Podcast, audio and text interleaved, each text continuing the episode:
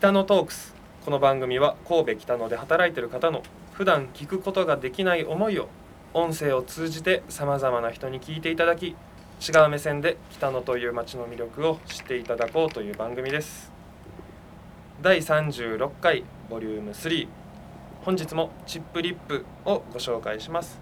チップリップの高田亮介さんです。よろしくお願いします。こちらこそよろしくお願いします。お願いします。40年の重み北野という町が携わっていろいろそういう話を前回ではしたんですけどまあその続きなんですけど高田さんが40年間お店をやられてて印象に残ってる思い出だったりお客さんとかそういう方っていらっしゃいました？そうですね。やっぱり長くやってますからね、はいあのいろいろやっぱり思い出すとありますね。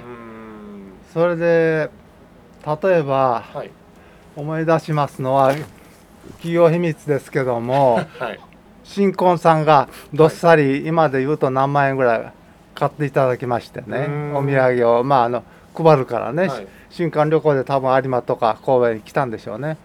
でそれを送ったんですけども、はい今でいうようなあの宅急便とかいうのがあまり発達してなくてほうほうほえもちろん普通でしたらもう23日で着くんですけども翌日か翌々日電話かかってきてまだ着かないと。ううーん。いうことで乗用車のトランクに同じ品物を全部積み込みましてはい。夜通し実はその方は新潟の方だったんですけども新潟。ええはいはいはい。夜通し車飛ばして真夜中届けたことがありますね。どうですか？それがやっぱり信用の一つですね。あやーっぱそういうことも一つの信用の積み重ねでそれでまあそういうことに関連しますけども学生の頃来ていただいたお客さんが結婚して子供を連れてうん。来てくれたり。でこういう品物がありますかと聞かれて確かにあったんですけども、はい。あまりこっちは覚えてなくて もうとっくに完売したようなオリジナル商品とかあるいはメーカーさんの売ってないメーカーさんの品物とかはいそういうものを言われる場合はやっぱありますね。当時思い出して来てくださってそうですねう。んそれは面白いですね。いろいろとね。それ以前に震災がありましたからね。そうですよねねえ阪神・淡路大震災であれからもう25年ぐらいですか。そうですね。25年ぐらいですね。ね。56年ぐらいですね。えうん。阪神・淡路大震災で当店も半年ぐらいは課題緑の館も1年半ぐらいは休館してたと思いますね。大修理してましたからね。うん。長い間修理してましたからね。それぐらいのひどいありさまだったってことですね。ええひどかったですねそれで当初はね土産屋も少なかったんですけどやはりあの観光客が増えるとたくさんの土産が出てきます。うん。競争相手さんも正直でたくさん出てきますからね、はい。あのー営業的にはねやはり最初の10年15年過ぎるとやはりあの営業努力してもなかなか競争相手も多いしうん。うまくいかないというか一本上司で上り上司でいかないような営業状態。うんやっぱり出てきますね。まあ、そういう時はどういうふうにこう対策を講じたんですか？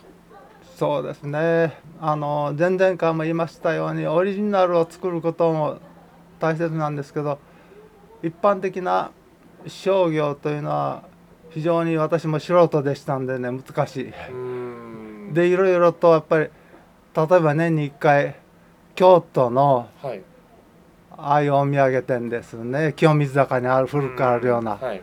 ああいうお店はやはりそれこそ当店が40年あれば向こうは100年も200年も存続してるわけですから。うん。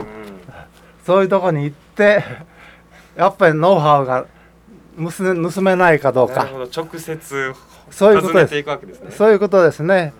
だから結局同じことですね。あの当店が40年あるんで北野で商売始めて23年の方がうちによく視察に来るんですよ。うんうんうん。口には出せませんけど分かります。はいはい。なんと分かると思いますなく雰囲気で分かります。でしょそれと同じことを私なんかも京都なんかを回ってずっと見るんですよね。はあなるほど、やっぱり同じだと思いますね。うんで北野の将来と比べてみたりするんですね。うん。うんそれがやはり楽しいんですけども難しいですね。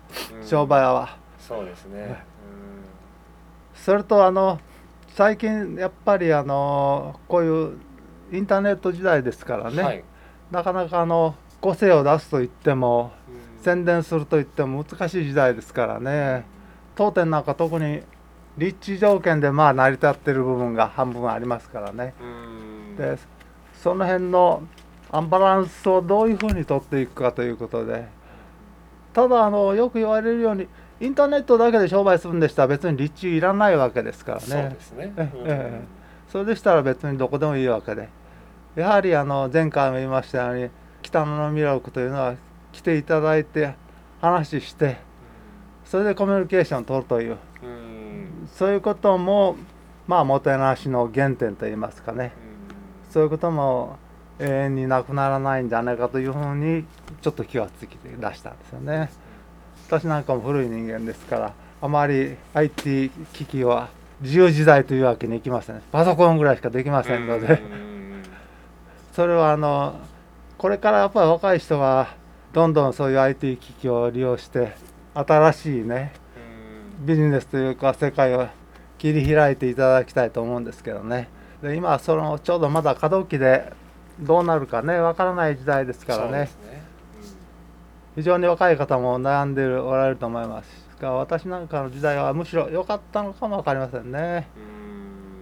うん。バブル期も経験してますし経済の上昇時代も経験してますしバブルがはじけてダメになったうん。時期も経験してますのでね。だからまあある意味では良かったのかも分かりませんけどこれからそうですよね。よく言われるようにコロナ以降どうなるか世界経済がどうなるか、うん。これは難しいですそねう。ですね。ええ。なかなか見通せないうん。時代で。まあ一つ言えますことは巨大 IT 産業に飲み込まれないように巨大インターネット産業の罠にかからないようにここがやっぱりしっかり独立して生きていくというそういうシステムを逆に弱者が作り上げていけないもんかなと思って。うん。え生意気なことまた言い訳ですけども。常々思ったおおじん世代としてはそういうこと。うん。そうですね。全部が全部そういうね IT にとって変わるっていうのも、ええ。まあ魅力的じゃない部分もそうなん多々出てくるそうなんですよね、はいちょっと寂しいなと思うんですようね、ん。あのスマホで全部ね人生が用は足せるようなものなのかなとおじん世代の私は思うんですよね、うん。ちょっとそれでは寂しいんじゃないかと。で誰かさんに基本的にやっぱり操られてるんじゃないかと。そういうふうに 懐疑的な気持ちになるんですよね、うん疑う心はえ必要ですよね。常にそう思います、うん。常にやっぱりあの疑いを持つという言いますかあの疑問を持つということですね。疑問ですね。疑問を持つということ、うん。鵜呑みにしないということがやっぱりそれは商品一つ買うにしてもそうだと思いますね。やっぱり流されて買うんじゃなしにやっぱり納得して買っていただきたいと思いますねそれが大事じゃないかと思うんですけどね。最後の質問にはなってしまうんですけれど高田さんが40年間チップリップを続けてきていろいろな品物を携わって手に取ったりして高田さんの中でこうお土産というものはどういうものなんでしょ 一番難しい質問ですね。う か我々も私を含めて家族でもよその観光地に行ってはい。何かいいものないかなと思って正直で探すんですよね。でその逆の立場になってやはりあの同じだと思いますのでうねん。ですからあのよそから来られて納得してで商品を買っていただきたいと。でそういうことを考えるとねやはりこれはね恐ろしくなってねそこまで突き詰めるとねやっぱり下手なもん売れないんですよね。はだからあの企業秘密言いますけどもあはい。食品売る場合必ず試食しますこちらで。あメーカーさんが持ってきましてこれ絶対売れますよ美味しいですよ。と言言われましてもほんまかいなとまずうん。疑うんですね、はい。大抵そうだと思いますけどこれはもう飲食店が典型だと思いますけどその主人のやっぱり好みの味でうんその主人の好みのお客さんがやっぱり来るんだと思います。基本的にねお店というものはね。自分がやっぱりどうしても美味しくないと思う食品はやっぱ置けないです。ところがあの それが難しくてあまり売りたくないなというものが売れたりして。う んそうですね。うん。でまあ雑貨でもそうですけどもこれを売りたくないなと思ってこれもうないんだとそれこそあの 骨董品的な価値が出るようなものがもう売れて何もなくなったりしてうん。なくなりになって、えー10年前にこんないいもの置いてたんかと思うような雑貨があって。それこそねあのテレビ番組の鑑定団に出てくるようなうん。ものがあそういえばあったなとか言ってわからないですね。わからないとこがやっぱり面白いですね。うん。永遠にわからないとこ。